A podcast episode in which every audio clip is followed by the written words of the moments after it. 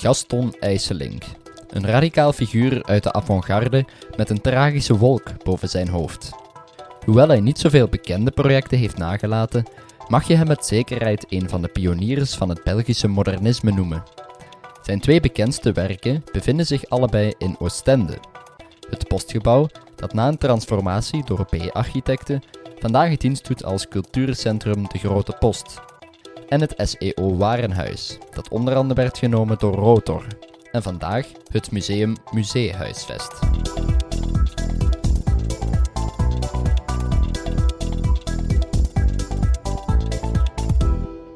Vandaar vandaag achter onze podcastmicro Sven Grote van B-architecten, dat instond voor de herbestemming van het postgebouw.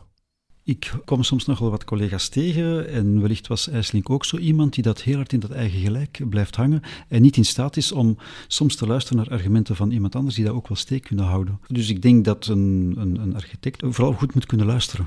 Onze tweede gast is Lionel de Vlieger van Rotor, die museum een thuisgave in IJsselings Grootwarenhuis. Ik denk dat Gaston IJsselink eigenlijk echt staat voor een bepaalde periode en een bepaalde, uh, dus zijn radicaliteit ook. Het is een houding die heel typisch is voor de, uh, het modernisme uit de jaren 20 en 30. En tenslotte was het een absolute must om ook IJsselink-kenner Marc Dubois aan het woord te laten. Hij schreef het leven van Gaston IJsselink uit in het alomgeprezen boek In de voetsporen van Le Corbusier. Wel, IJsseling is een man die enerzijds zeer poëtisch is, maar anderzijds moet hij een zeer uh, moet een man geweest zijn die uh, radicale beslissingen kon nemen, die zeer rechtlijnig dacht. Uh, en dat is denk ik ook wat ik als bijtitel aan het boek is een, een, een hartstochtelijke functionalist. Met deze drie gasten grasduinen we in het leven van Gaston IJsselink. Maar voor we van wal steken nog een dankjewel aan onze structurele podcastpartners. All Colors of Communication, communicatiepartner gepassioneerd door technologie, bouw en HR. Van der Zande, het mooiste maak je samen. Reinaars Aluminium, de specialist in innovatieve en duurzame aluminiumoplossingen. En Assiver, verzekeringsmakelaar gespecialiseerd in polissen voor architecten en ingenieurs. We beginnen meteen met een iets wat oneerbiedige vraag. Want is het niet eigenaardig om een podcast te maken over een architect die eigenlijk maar één groot openbaar gebouw, namelijk het postgebouw, heeft gemaakt? Wel, ik denk het niet. Ik denk dat IJsseling een, een figuur is die door allerlei omstandigheden uh, vrij vroeg deze wereld heeft verlaten. In 1953 door een zelfdoding. Maar die zelfdoding is niet enkel te maken geweest met uh, het postgebouw, waar hij alles heeft gegeven, werkelijk bij een en het blijft een van de topwerken van na 45 in de Belgische architectuur, dat is absoluut zeker.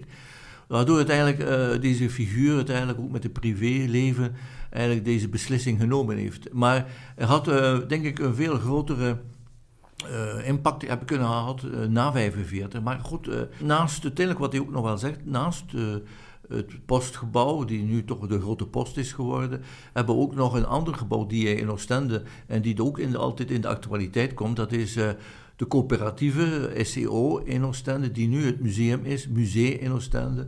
Die recent is gebouwd, uh, of heringericht, uh, aangepast door Rotor. Dus zo zeggen, het is wel heel belangrijk dat deze twee belangrijke gebouwen in Oostende uh, maar een groot publiek gebouw in Gent of in andere steden, dat ga je niet vinden van IJsselink. Ja, dat is juist. Ja, IJsselink heeft inderdaad niet heel lang uh, actief geweest. Maar ik denk in je inleiding dat je toch één belangrijk project nog vergeet, is zijn eigen woning in Gent. wat dat ik denk ik toch ook wel bij de top drie van zijn beste werken vind. Ehm, dus...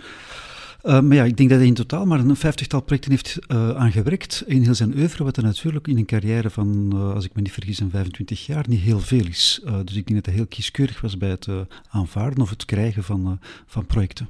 Ja, ik, kan er ook nog aan, aan, toevoegen. Ik ben het met je eens, Sven. Zijn eigen atelierwoning is, uh, is een vrij uitzonderlijk gebouw. Uh, en als je dan het traject ziet van dat soort van gebouwen, waarbij dat er, ik weet niet, een, een tiental uh, verschillende versies van de bouwaanvraag werden ingediend, vooraleer dat zo'n gebouw werd goedgekeurd, dan voel je hoe, hoezeer dat de spanning groot is tussen de visionaire architectuur aan de ene kant en dan de, de, de werkelijkheid van het terrein, wat hij effectief heeft kunnen laten bouwen.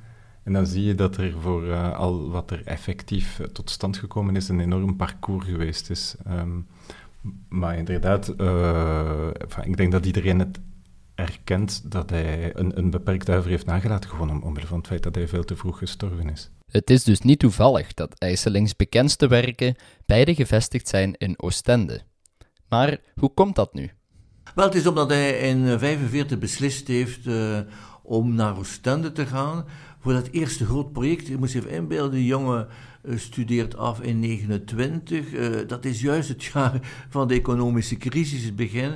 En heel de jaren 30 bouwde hij enkel maar huisjes, een verbouwing daar. Maar geen enkel groot project. En hij wou toch iets groots doen in zijn leven. En je moet je inbeelden dat hij dat is een fleur van zijn leven, om het zo uit te drukken, dat hij als het ware de kans krijgt om het postgebouw in Oostende te ontwerpen, samen met een ingenieur, uh, die ook uit Gent afkomstig was. Maar het moest dus zeer vlug gaan, want uiteindelijk het probleem Oostende was dat het niet enkel een postkantoor was, maar dat Oostende absoluut uh, nood had aan een nieuwe centrale voor uh, de RTT. Dus het, heeft alles daar gegeven om uh, een prachtig project van te maken. En uh, ja, daardoor is hij ook verhuisd van Gent. Heeft zijn job als uh, docent in de academie ook opgezegd. Om samen met die vriendin naar Oostende te gaan. Om eigenlijk een fulltime bijna aan dit project te werken. Ook samen met jonge generatie architecten die hij kende, die hij opgeleid had in de jaren 30 in, in Gent. Niet alleen IJsselings carrière-start is opvallend. Ook zijn persoonlijkheid draagt bij aan het figuur dat hij was. Maar wat maakt IJsselink nu zo bijzonder? Wel, IJsselink is een man die enerzijds zeer poëtisch is, maar anderzijds moet hij een zeer, ik heb hem nooit ontmoet, nooit gekend, uh, moet een man geweest zijn die uh, radicale beslissingen kon nemen, die zeer uh, rechtlijnig dacht. en dat is denk ik ook wat ik als bijtitel aan het boek is een, een, een hartstochtelijke functionalist. Het is niet een man die uh, functionalisme die later in de jaren 60 uh, onze architectuur heeft uh, vernietigd bijna of overwoekerd heeft. Voor IJsseling was het eigenlijk een aspect van een verbetering van de samenleving. IJsseling was een radicaal socialist, hij was nooit communist, dat wat hij hekel aan. maar als gedreven socialist wou hij absoluut ook een bijdrage leveren aan de nieuwe wereld, aan betere werkomstandigheden, maar vooral ook een betere woongegeven. En je moet je even inbeelden dat die jonge man van, hij studeert van 23 in de academie tot 29, dat hij boeken had van Berlage, eh, die het eigenlijk het hele aspect van de rol van de architect in de samenleving te maken had met een verbetering van de maatschappij. En anderzijds kreeg hij ook uh, van zijn docent, uh, zeker Augustus Met, die ook niet zo gekend is, maar een onvoorstelbare rol gespeeld heeft in het leven van IJsseling, door hem boeken te geven van Le Corbusier, Russische architectuur. Dus je wil zeggen, wel op het ogenblik dat hij afstudeerd is, was hij op de hoogte van alles, laten we zeggen, wat de moderniteit in de jaren uh, twintig heeft gebracht. Je hebt eigenlijk altijd zo het gevoel bij IJsseling dat hij de trein niet wilt missen. Dat hij uh, onvoorstelbaar... Hij gaat ook op reis in 27 en 29 naar uh, Nederland. Je ziet daar de Amsterdamse school, maar je ziet ook de stijl. Uh, de Café de Unie in Rotterdam. in 29 ziet hij... Ook het Schreuderhuis in Utrecht. Dus hij ziet onmiddellijk, en hij gaat onmiddellijk in zijn eerste werken in Gent, dit assimileren. Het is een soort iemand met een groot assimilerend vermogen, waardoor hij inzet voor het, uh, ja, het werken van een verbetering van de architectuur op alle niveaus. Uh, ook de keuken, hè, dat zal een zeer belangrijk thema worden in de jaren 30 voor hem. De keuken is plaats niet enkel op de koken, maar voor de ontvoogding van de vrouw ook eh, in de samenleving. Dus je moet even inbeelden dat hij in 29 terugkomt van Nederland. Hij bouwt dan een huisje die uiteindelijk zeer sterk de invloed van de stijl heeft. Maar het is vooral dat die confrontatie met die publicaties, en daarom is denk ik publicatie in die periode uitermate van belang, dat hij het werk van Le Corbusier ingeslikt heeft, als het ware. Daar uh, een, eigenlijk een handreeks uh, ja, bedenkingen bij maakt. En in, uh, 30, in 30 is een belangrijk, cruciaal jaar in zijn, in zijn leven, waardoor hij eigenlijk ten eerste huwt in 30. Met Simon de Vouw. Hij gaat op huwelijksreis in de zomer naar Stuttgart en ziet daar de Weissenhof-siedlung in zijn totaliteit. En in november 30, en dat is denk ik wel uitermate belangrijk, is hij de enige Vlaamse architect op de SIAM-bijeenkomst in Brussel. En staat hij op die foto, een fantastische foto van de familie van de avant-garde in Europa, met Mies, Corbusier, Gropius. En hij staat op één meter van ja, van Gropius, nee, van uh, Mies van der Rohe. Die moest denk ik juist aangekomen want had nog... En dat waren toen ook al heel grote namen. Dat waren ook, ja, zeker grote namen. Die, uh, de boeken werden al gepubliceerd. in 29 had Le Corbusier het eerste deel van L'Oeuvre Complet. maar hij had ook alle andere boeken dat Le Corbusier in 24, 25, 27 heeft gepubliceerd, had hij ook in zijn eigen bibliotheek IJsseling. Hè. Dus het is niet zo van maar... Uh, maar dan in 29 verschijnt uh, Complet, het eerste deel, uh, tot 29. Ja, dit moet voor die jongen doorbladerd geweest zijn, van voor naar achter. Marc Dupois schreef ook een boek over IJsselink, getiteld In de voetsporen van Le Corbusier. Is Le Corbusier echt degene die het meeste invloed heeft gehad op de architectuur van IJsselink? Eh, dat denk ik wel. Ja, ik denk dat dat de avant-garde. En je moet je even inbeelden dat hij in 23 dan zijn eigen woning bouwt in Gent, die ook een van de monumenten is van in zijn oeuvre. Uh, met een dakterras, uh, solarium. Uh, dat wil zeggen dat zijn geen huizen meer met een donkere zolder en stof, maar de vernieuwde wereld komt daar tevoorschijn. Dus hij bouwt in 23, 24 zijn eigen woning, maakt zijn eigen buismeubel, gelijk dat andere avant-garde gemaakt heeft in die periode. Dus het, het aspect van Corbusier is heel belangrijk, maar ook interessant is wanneer je dan de, in die evolutie ziet van Le Corbusier in de jaren tot 35, dat hij terug weer met natuursteen gaat bouwen. De bepleistering valt weg en hij gaat terug naar een soort lijfelijkheid van de materialen. En dat is bij IJsseling ook misschien in de voetsporen van Le Corbusier is niet enkel die witte eh, verschijning van de jaren 20, Vilas van Corbu, maar ook de evolutie bij Corbu naar een soort lijfelijkheid, naar materialiteit, natuursteen terug te gebruiken. En dan zie je het eigenlijk, uh, het eindresultaat, het postgebouw in Oostende, met zijn granietblauwe hardsteen. Je kunt maar niet bedenken met de uh, ramen in messing. Uh, dat wil zeggen, het eerste huis is een fragiele uh, aspect, terwijl het postgebouw uh, het eigenlijk een duurzaamheidscontract... Uh, dus hij was eigenlijk al bezig met duurzaamheid uh, toen met zijn materiaalkeuze? Ja, zeker, want uiteindelijk was het het probleem hoe het postgebouw in Oostende, de agressiviteit van het klimaat. En hij beschrijft goed, als je daar dit bouwt, dat je daar ook rekening moet mee houden. En hij had ooit een keer tegen Steiner gezegd, ja maar Steiner, u met uw nieuwe aluminiumraampjes daar, en uw witte, uw witte gevels daar in natuursteen, die, die witte gevels zullen vlug donker worden, mijn zullen bleker worden. Hè? En die ramen van u die zullen vlug moeten veranderen. Wat eigenlijk op termijn ook is uitgekomen. Naast duurzaamheid was ook kunst een belangrijk facet in de gebouwen van IJsselink. Maar het werd ook de bron van heel wat problemen die er nadien zijn gerezen. Specifiek gaat het over het beeld van Jozef Cantré. Het is zo dat dat beeld uh, vanaf het begin eigenlijk in de plannen voorkomt. Uh, de plannen worden opgemaakt. Cantré tekent uh, het ontwerp op de bouwaanvraag. dat wordt ingediend, goedgekeurd door de stad, maar ook door de RTT. En dan in 1952 beslist de overheid om dat beeld niet te plaatsen. IJsseling was razend. Hij ja, maar jullie hebben die plannen goedgekeurd. Eh, wat, wat, eh, kunt, dit is een eenheid met het gebouw. Gelijk dat de liften en de toiletten eenheid zijn met het gebouw. En ja, men is dan een ruzie gekomen. Men heeft hem zelfs met een ministerieel besluit de toegang tot eh, de bouwwerf gegeven. Waardoor het eigenlijk een drama is geworden tot en met. Dus dat, deze struggle om het gebouw zo intact mogelijk. Maar hij heeft ook wel een paar concessies moeten doen. Maar goed, elke architect moet dat doen. Uh, IJsseling ook heeft gedaan. Uh, in verband met de hevel bijvoorbeeld. Maar anderzijds moet je wel zeggen dat het eigenlijk een, een drama geworden is. Uh, dan in 1953 heb je nog de grote overstromingsramp met het water in Oostende. waardoor de bouw ook nog vertraging opliep, enzovoort, enzovoort.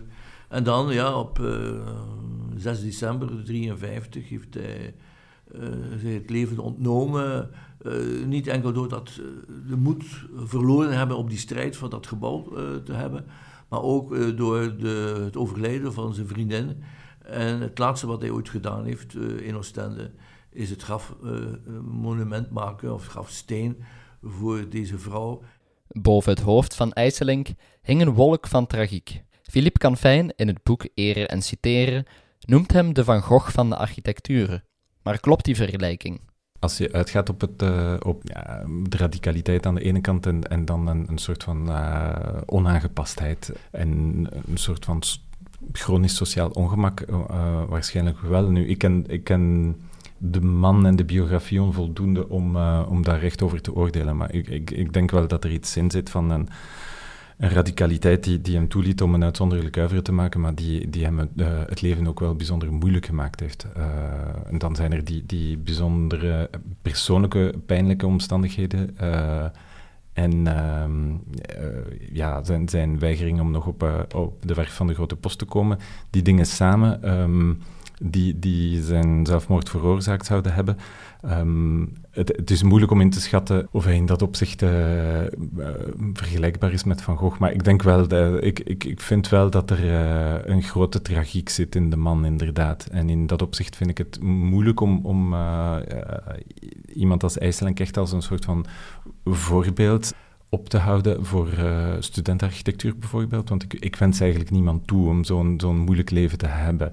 Um, en uh, ik denk ook dat, dat het wel een moeilijke man moet geweest zijn om mee samen te werken. In dat opzicht is het, is het ook boeiend om, en interessant om te zien dat, dat een werf zoals, uh, of een project zoals dat van het Warenhuis voor SEO, grotendeels door een van zijn studenten, studentenmedewerkers, is gedragen geweest die ook de opdracht heeft aangebracht. En ja, het zou boeiend zijn van, van uh, de man gehoord te hebben over het project. Dus die, Louis Meijer heet hij, denk ik.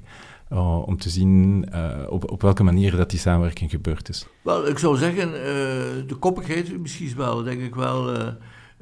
maar goed, een schilder heeft bijna nooit opdrachtgevers nodig. Hij gaat ervoor en tot de waanzin toe bijna. architecten hebben altijd ook opdrachtgevers nodig. Dus wij zeggen, de koppigheid heeft hem zeker parten gespeeld, IJsseling. maar we moeten hem dankbaar zijn. Hij heeft eigenlijk door zo koppig te zijn een aantal zaken als het postgebouw opgeleverd. En ik zou zeggen, het, het postgebouw is misschien van de, alle gebouwen die ge, gebouwd zijn in die wederopbouw van Oostende het sterkste werk, sterker dan het, post, dan, uh, het Kursaal. Uh, ook zeer sterker dan het, het, gebouw van Bourgeois, het stadhuis. En zeker wat het Feestpaleis was, dat is ondertussen al een commercieel centrum geworden met winkels. Goed, men kan altijd fouten maken, maar het postgebouw is geen uh, fout. Het is uh, ook een reflectie over duurzaamheid aan onze Belgische kust en in het algemeen. Ik zou zeggen, dit is een ja, vooruitziend gebouw geweest. met grote architectonische kwaliteiten. En het is een gebouw die eigenlijk maar pas. zou zeggen, het is maar één groot artikel die ooit verschenen is na zijn dood. Waarom? Omdat dat was in een, een tijdschrift Techniek des Travaux. En dat is een tijdschrift die uitgegeven werd door Pierre Franqui, dus de funderingen. En het gebouw staat op paalfunderingen van Pierre Franqui. En dat was eigenlijk de gewoonte dat alle belangrijk grote werk na het einde zou gepubliceerd worden. En uiteindelijk heeft IJsseling nooit die publicatie gezien. Uh, verschijnt in 1954. Zeer uitvoerig, heruitgetekend tekeningen, veel foto's. Ik zou zeggen, het is het enige. En dan wordt er stilte over dit gebouw uh, gelegd, als het ware. Tot in de jaren 70, toen de heer Bekaert dit gebouw terug zei: Kijk maar even goed na, dit is toch wel een cruciaal monument. Moment, monument en moment in de Belgische architectuurgeschiedenis van de 20e eeuw. Ondanks het uiveren dat IJsselink heeft nagelaten, kende hij weinig succes. Zou het kunnen dat hij te weinig diplomaat en communicator was om niet alleen een goed, maar ook een succesvol architect te zijn? Ik ken nogal wat uh, succesvolle architecten die dat ook helemaal niet diplomatisch zijn. Dus om daar nu zo'n één definitie op, uh, op te hangen, weet ik niet. Maar waar we de juist naar verwezen is die radicaliteit. Uh, en inderdaad, ja, het gebrek aan diplomatie. En ik weet eigenlijk niet. Ja, ja oké, okay, geen probleem. Ja, zijn eeuwige frustratie is dat hij als architect te veel concessies moest doen. Hè? Uh, is dat een frustratie die jullie kunnen begrijpen en die jullie zelf ook vaak ondervinden?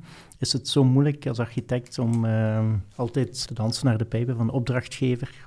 ja, ik ben daar niet mee eens dat een architect moet dansen naar de pijp van de opdrachtgever. Ik denk als architect uh, moet je, uh, ben je een soort van regisseur die daar enerzijds natuurlijk iets moet bedenken, maar er zijn zoveel belangen waar je mee moet rekening houden om een project te kunnen realiseren. Uh, en je mag daarin niet in je eigen grote gelijk uh, blijven hangen. Uh, het helpt soms om jezelf in vraag te stellen en samen dan met opdrachtgevers of met administraties of met toekomstige gebruikers een soort van gemeenschappelijke doelstelling te zoeken van, om te kijken wat is de beste gebouw voor de beste interventie op een bepaalde plek. En ik kom soms nog wel wat collega's tegen en wellicht was IJslink ook zo iemand die dat heel hard in dat eigen gelijk blijft hangen en niet in staat is om soms te luisteren naar argumenten van iemand anders die dat ook wel steek kunnen houden. Dus ik denk dat een, een, een architect wel een aantal, vooral goed moet kunnen luisteren. Um, uh, misschien ook naar zichzelf, maar vooral ook naar anderen.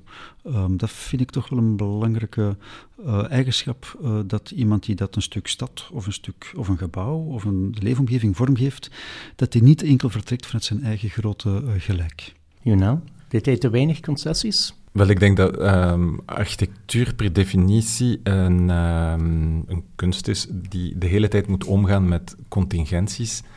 En in die zin is dat het programma of uh, zijn dat de eisen van de opdrachtgever, maar dat is ook uh, de stedenbouwkundige context, de administratieve context, de materialen die contingent zijn, de gebruikers, de sleet of de, de, de manier waarop het gebouw gaat veranderen in de tijd. Dus dat zijn, per definitie zijn dat allemaal elementen waarmee dat je moet om kunnen gaan als ontwerper. Ik denk dat uh, Gaston IJsselink eigenlijk echt staat voor een bepaalde periode en een bepaalde, uh, dus zijn radicaliteit ook. Een, het is een houding die heel typisch is voor het modernisme uit de jaren 20 en 30. Het doet mij denken aan, aan de figuur van de Fountainhead, dat, die roman die lijvige roman van Ayn Rand, uh, voor diegenen die hem gelezen hebben. Dus dat is uh, een, een, een, figuur die op dat ogenblik eigenlijk wel behoorlijk uh, op handen gedragen werd door een, bepaalde, een bepaald progressief segment van de, van de architectuurwereld. Ik denk dat dat eigenlijk een beetje een, een gedemodeerd fenomeen is, want die, dat soort van uber-macho architect dus ik, ik, uh, ik, vind dat het, uh, ik vind het fijn van er met een zekere afstand naar te kijken. Um, en ik vind het op, op uh, die manier ook een boeiend figuur. Maar um, voor mij is het historisch bijzonder gesitueerd ook. Ja, ik wil er ook maar aan toevoegen, Rikis, omdat, omdat je zei van... Soms zijn sommige architecten, en ik denk dat IJslink misschien ook zo iemand was, ervan overtuigd alsof er maar één oplossing zou kunnen zijn voor een bepaald gebouw of een bepaalde plek. Maar als je tien goede architecten samenzet, krijg je tien totaal verschillende uh, goede uh, voorstellen voor een bepaalde plek. Alleen vinden die tien dat meestal niet, uh, maar eigenlijk als buitenstaander heb je eigenlijk wel soms heel goed. Er bestaat altijd wel een goed alternatief. Um, en dat moet je soms durven ook naar kijken en waarderen en de kracht ervan inzien. Marc Dupois beaamt dat IJsselink weinig buigzaam was en communicatief eerder selectief. Wel, hij, hij was natuurlijk wel, hij heeft in de jaren dertig kleine huisjes gebouwd voor jonge intellectuele uh, mensen. Ja, goed, dit was wel, hij, praatte wel met de mensen, hij, noteerde alles en, enzovoort. Hij was wel communicatief met zijn opdrachtgevers. Maar natuurlijk, ten opzichte van een administratie, uh, ja, dan, dan was hij gewoon niet buigzaam. Het is eigenlijk iemand die onbuigzaam karakter moet gehad hebben, die, die het eigenlijk zegt, kijk, ik sta ervoor en men heeft dat nu goedgekeurd. Wel, dan moet men het zo uitvoeren ook. Mhm. Geen compromissen? Nee, geen compromissen in dat geval. Maar hij heeft wel een voorbeeld.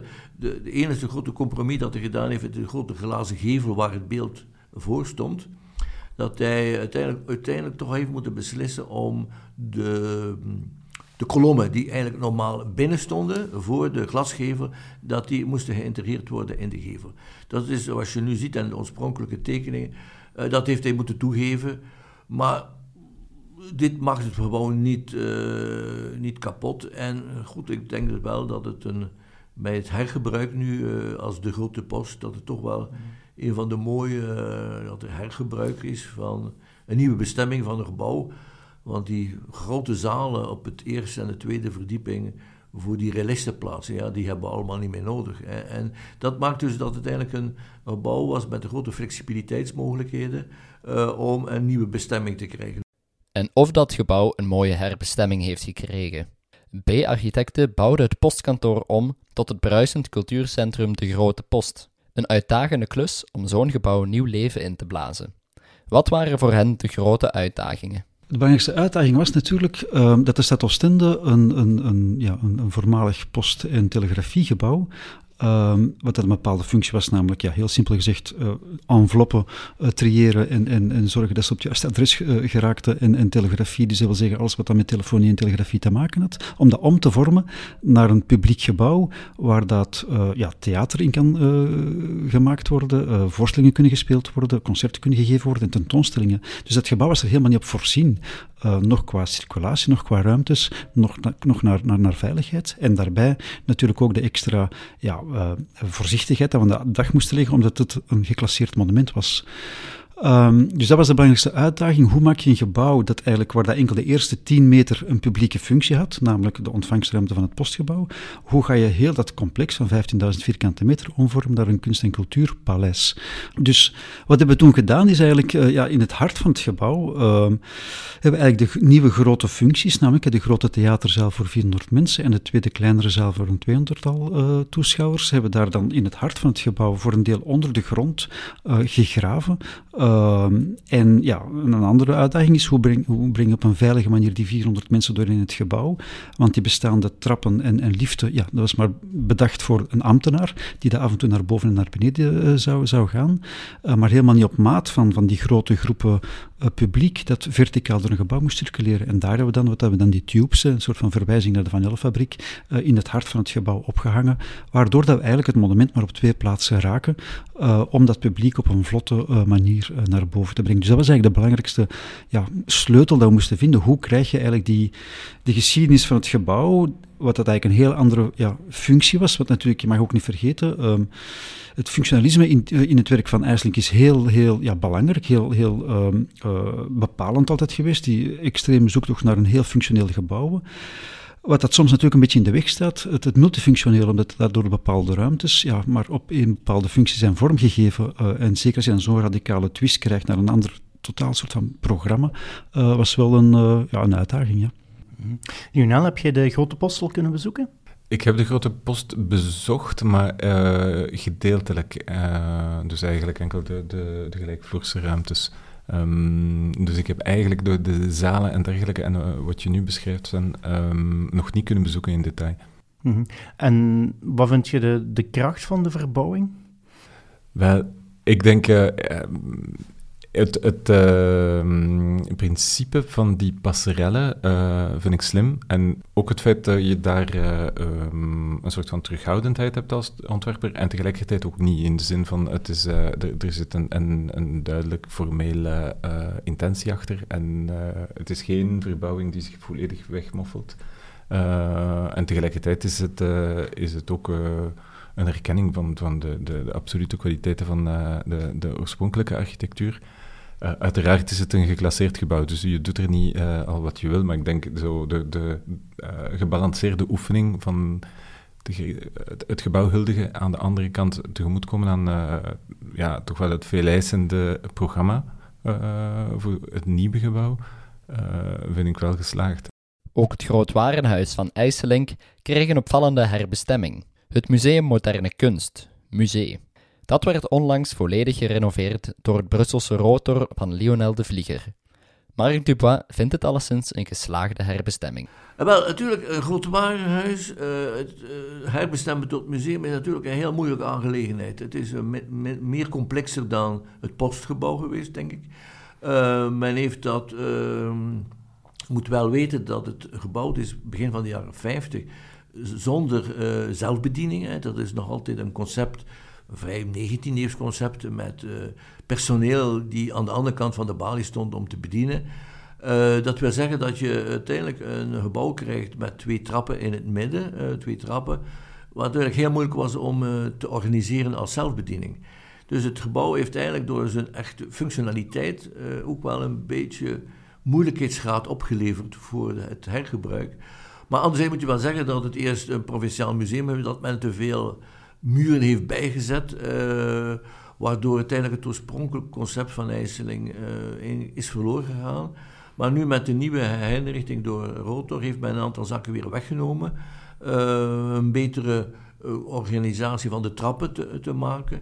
Ehm, maar het is wel een, goed hergebruik en het ligt ook centraal. Het ligt dicht bij het park, het ligt in het centrum.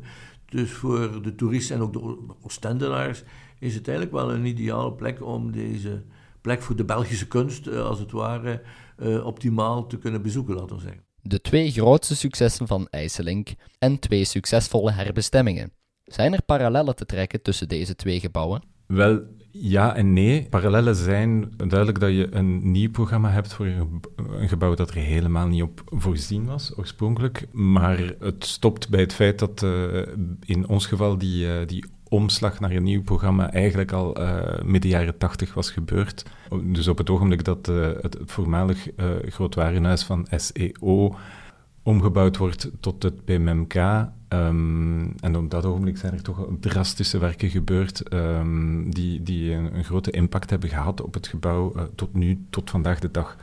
En dus uh, een, een, deel van onze interventie bestond in het, het weer uh, terugschroeven van eigenlijk een, een, um, een, aantal ingrepen die gebeurd waren midden jaren tachtig, maar ook in, in de decennia nadien.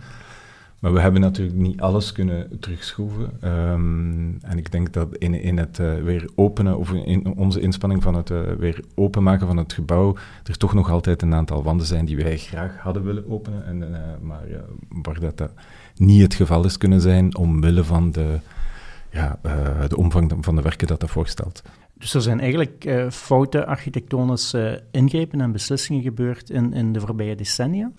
Wel, fout, dat is natuurlijk uh, een zwaar woord. Uh, ik denk dat er uh, toch wel een heel groot contrast was tussen het programma dat beoogd werd voor um, het PMMK en de, aard van de architectuur, die, die hyperfunctionalistisch was. Eigenlijk een, een betonnen skelet met gigantisch veel glaspuien, wat natuurlijk voor behoud en beheer van de werken in het museum geen evidentie was.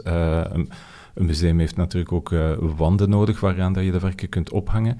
Uh, en tegelijkertijd denk ik dat, dat je um, die ingrepen ook moet zien in de um, licht paniekerige sfeer die er toen was rond uh, brandrisico's in voormalige grootwarenhuizen.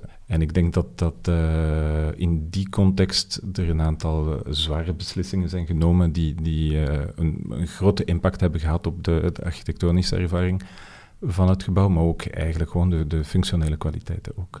Marc Dubois beschrijft in een van zijn ondertitels van zijn boek IJsselink als een hartstochtelijk functionalist. Vinden Sven Grote en Lionel de Vlieger dat een gepaste omschrijving? Ja, hartstochtelijk in de zin van gedreven uh, lijkt mij uh, zeker en vast zo. Uh, hartstochtelijk in de zin van liefdevol kan ik mij iets minder iets bij voorstellen, bij wat ik tenminste over de figuur ken en weet.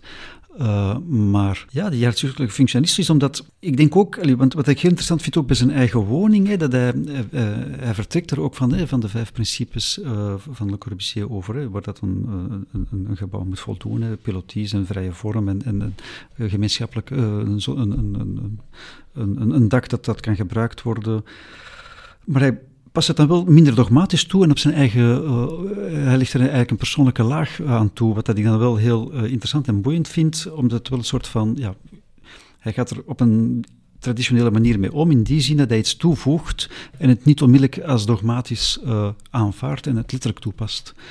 Um, en dat vind ik ook wel heel interessant, dat hij een soort van persoonlijke laag ligt uiteindelijk ook bij de grote post. Als je kijkt naar de referenties die hij heeft gebruikt voor uh, onder meer voor de gevelopbouw, wat dat gaat vanuit, uh, ja, geïnspireerd door, door, door de Russische constructivisten, uh, het interieur vanuit uh, het postgebouw van Napels. Hij had een enorme, uh, hij durfde wel een, een, eigen laag toe te voegen bij dat, bij dat strakke functionalisme.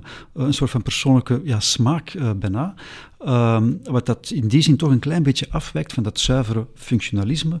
hij had wel een eigen, moet ik zeggen, beeldtaal, die hij uit heel veel referenties haalde. Um, en dat zou je ook wel in dat hartstochtelijke kunnen ja, vertaald zien.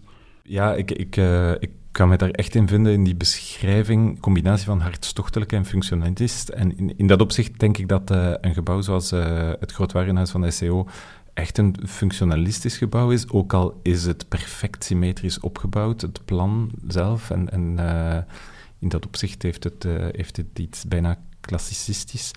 Maar um, de manier waarop dat um, bijvoorbeeld toch lengte wordt gemaximiseerd uh, op het um, gelijkvloers van het gebouw, om ervoor te zorgen dat er zoveel mogelijk waren tegelijkertijd konden verkocht worden, terwijl men nog in een systeem zat van een, een verkoopjuffrouw uh, en de klant die zich aan de wederzijde kanten van, de, van het toog bevonden. Voor het gebouw wilde IJsselink ook roltrappen om de bezoekers naar de, de, eerste en de tweede en de derde verdieping te brengen. Wegens geldgebrek zijn die er niet kunnen komen en zijn het uiteindelijk gewone trappen geworden. Um, maar je voelt wel dat, dat verlangen om uh, uh, van zo'n gebouw een, een, soort van functionele machine te maken. Dat, dat zit er zeer duidelijk in. Maar het hartstochtelijke, ik, ik, ik vind dat dan toch nog het meeste terug in, in het postgebouw, denk ik dat echt op zich ontworpen en bedacht is als een soort van, van uh, aan de postdiensten en de, de postadministratie. En je voelt dat er daar een aantal esthetische keuzes zijn gemaakt, ook waar, waar, uh, die, die ver voorbij het functionele gaan. Um, maar waar hij uh, op een hartstochtelijke manier aan hield, onder meer uh, het, het beeldhouwwerk van Cantré op de gevel. je voelt dat daar het, dat, dat ontspringt de ratio volledig.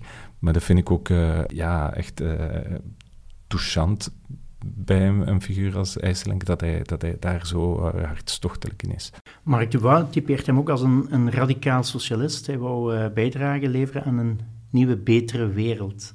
Is dat ook iets wat je herkent in het postgebouw? Ja, um, misschien het, het, een van de meest extreme voorbeelden in het postgebouw is daarvoor um, de kantine voor de medewerkers. Um, die heeft hij helemaal van boven voorzien, op de bovenste verdieping, de meest spectaculaire plek, waar uh, ja, het personeel kon lunchen. Er wordt ook uh, gefluisterd dat het uh, beeld, uh, het klassische beeld de Nike dat er staat, Nike dat er staat, de godin van de overwinning, dat dat wellicht de bedoeling, want de heeft het daar gezet, een heel klassiek beeld uit de oudheid, alleen kopie weliswaar, uh, als een soort van overwinning uh, van de medewerkers op de directie, want ze hadden de mooiste plek met het mooiste uitzicht op de stad. Dus daarin zit toch ook wel die, ja, heel hard die sociale gedrevenheid uh, om de gewone man, werkmens, postbeambte, de mooiste plek te geven van het gebouw met zicht op de stad. Eerder in deze podcast haalde Marc Dubois al aan dat IJsselink inspiratie haalde bij Le Corbusier. De titel van zijn boek is dan ook In de voetsporen van Le Corbusier. Zijn er volgens Lionel en Sven veel parallellen te trekken tussen die twee? Wel, um, ik denk het wel toch. Um, je ziet dat, dat uh, Gaston IJsselink, en dat is waarschijnlijk ook een van zijn, van zijn kenmerken als uh, jong architect, ongelooflijk snel die les van Le Corbusier heeft uh, opgenomen en zich eigen gemaakt. Maar ik, ik was toch nog altijd gefrappeerd wanneer ik de, de plannen zag van het gebouw voor SCO in Oostende van hoezeer de, de Corbusiaanse esthetiek daarin verwerkt zit. Ik denk dan bijvoorbeeld aan, aan uh, uh, trajecten van camions en wagens op het gelijkvloers die de plaatsing van de kolommen van de, de betonskelet gaan uitmaken. Uh, je, je, je denkt onmiddellijk aan Villa Savoie als je die plannen ziet. Um, de, uh, ik zeggen, de, de die gebruikt worden om um, de titels aan te geven, de plannen. Al uh, die, die esthetiek daarvan verwijst de hele tijd naar uh, Le Corbusier. De, het gebruik van um, het vrij plan, uiteraard, betonskelet dat in feite het gebouw ritmeert, de manier waarop de ramen ingeplant worden.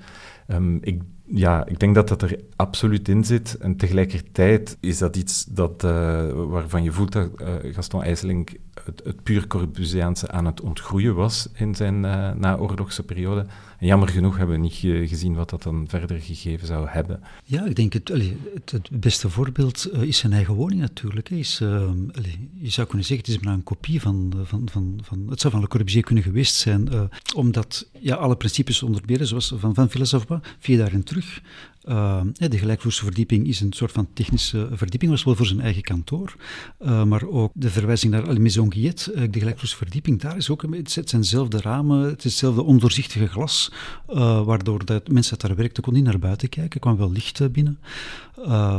het, het, het, het, solarium op de bovenste verdieping, ehm, de, de bandramen, de, de, het vrije plan, zijn eigenlijk ja, heel letterlijke toepassingen van, van de vijf principes van Le Corbusier, die dat daar in zijn eigen woning uh, ja, zijn toegepast. Ook de, de, de idee van uh, te werken met de modellering. Uh, de Gulden Snede komt ook, hij volgt ze niet zo trouw als, als, als Le Corbusier, maar ook de gevelopbouw van zijn eigen woning en, en trouwens ook de, de, de, de verdeling van de natuurstenen elementen dat erna zijn dan aangebracht in de, in de tweede fase door uh, zelf, zijn eigenlijk ook heel hard geïnspireerd op, op de manier dat Le, Corbusier dat later in, in, in het tweede deel van zijn, van zijn leven heeft, heeft gedaan. Dus er zijn heel veel rechtstreekse verwijzingen en ook minder rechtstreeks verwijzingen naar het oeuvre van, van Le Corbusier. Het gebrek aan succes van IJsselink is niet alleen bij hemzelf te zoeken. Hij kreeg maar weinig kansen door de tijd waarin hij actief was. Is hij misschien te vroeg geboren?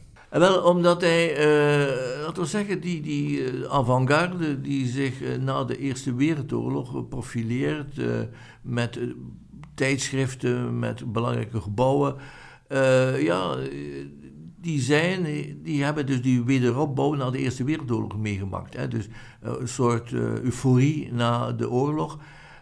Maar dan komt in de jaren dertig de crisis, de, de, de verhaal van de economische crisis van Wall Street, waardoor eigenlijk alle bouwprojecten bijna vernietigd worden. Hè. Sociale huisvestingen valt stil na 30.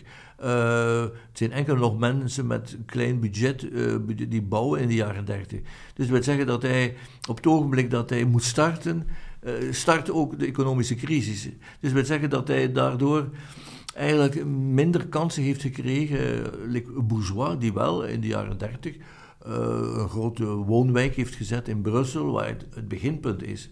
Uh, dus Bourgeois kon starten met een sociaal woonproject, terwijl IJsseling moet starten met zijn eigen woning. Dus dat is denk ik wel een groot verschil om in de geschiedenisboek ook terecht te komen.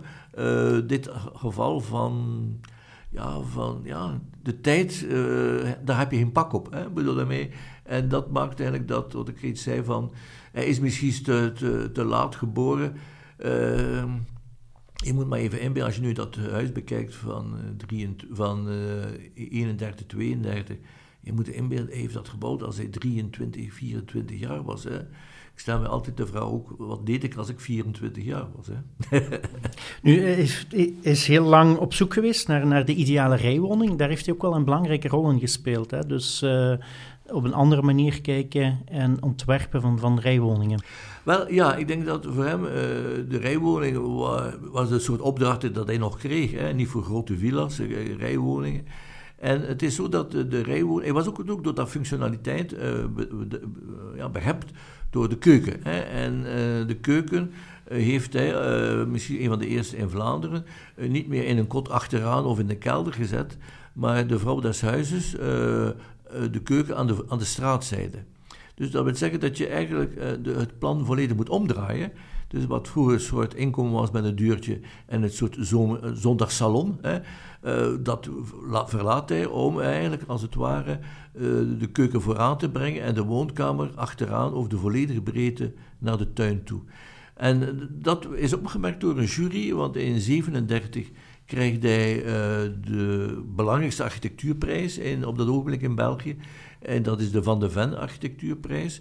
Waardoor hij ook wel een belangstelling krijgt. Op de cover van Batier en, en andere tijdschriften. Heeft hij een grote invloed gehad op de architectuur na hem? Als we kijken naar de tweede helft van de 20e eeuw of uh, de eerste 20 jaar van de 21e eeuw. Welke bureaus zijn redelijk schatplichtig in hem, denk je? Wel, heel in het begin heeft dan toch het, het jonge bureau Baro, dat was een bureau uh, ontstaan, als ik het voor in de jaren 60 keken wel op naar IJsselink. Hè. De, de, er zijn een aantal woningen waar Baro ook de keuken vooraan plaatst eh, in, in hun rijwoningen. Dus dat is wel, laten we zeggen, het, het aspect van invloed bij andere bureaus. Er werd bijna niet meer gepraat over IJsseling. het is enkel maar de Gentse Kokom die dat wel wist wie dat IJsseling was, maar voor de rest was dat eigenlijk bijna vergeten, dat gebouw. en ook het werk van IJsseling in Gent. Dus ze zijn uitermate klein uiver. Hè. als je dat vergelijkt met Stijnen. Ik denk dat Stijnen op één jaar zoveel bouwde dan IJsseling geen even gebouwd heeft. Dus ehm, dit is, was de ambitie van, van Stijnen. Stijnen eh, heeft ook een bepaald ogenblik voor het cursaal duidelijk gekozen voor met de Meijer samen te werken.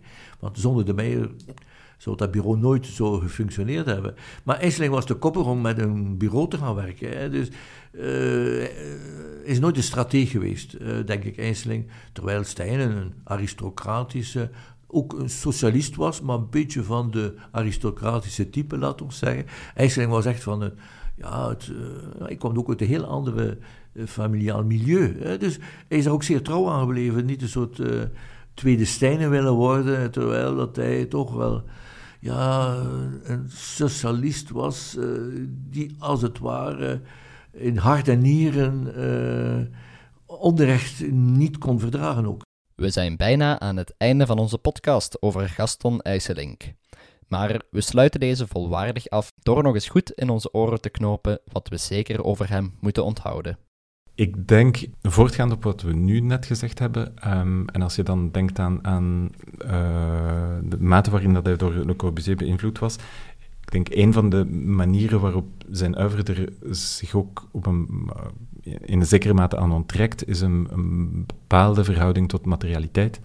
Ik denk dat uh, de gevel van uh, het SEO-gebouw bijvoorbeeld is uh, volledig gemaakt in labradoriet. Soort, eigenlijk is dat een half edelsteen, maar op afstand ziet het eruit als donker marmer. Een soort, van donker graniet.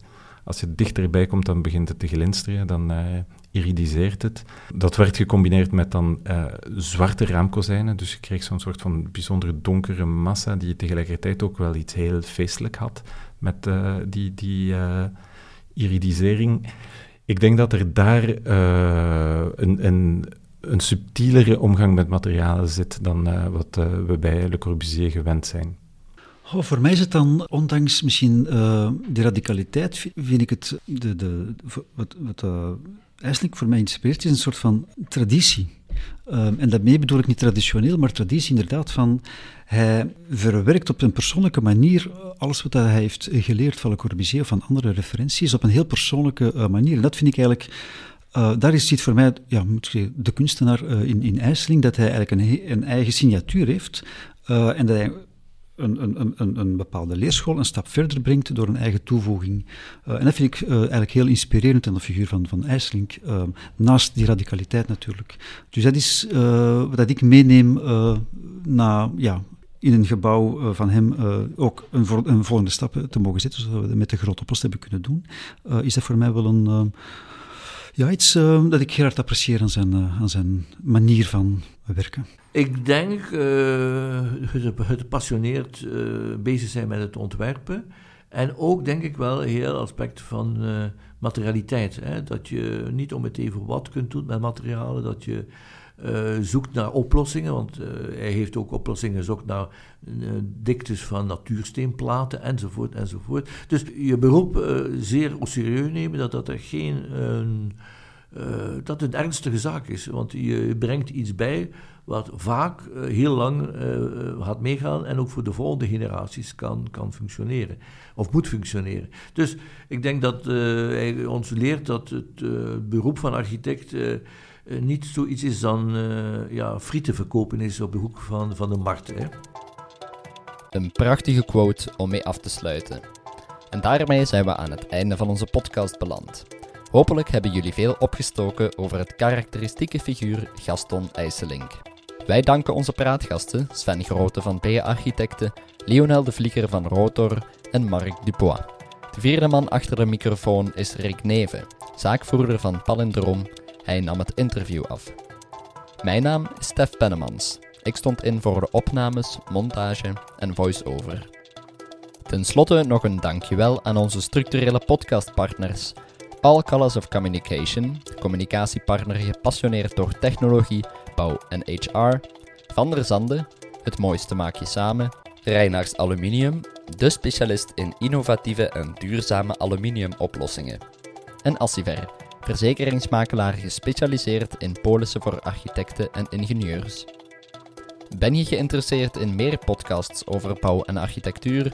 Beluister ze dan zeker op onze website of een van de streamingskanalen. Tot horens!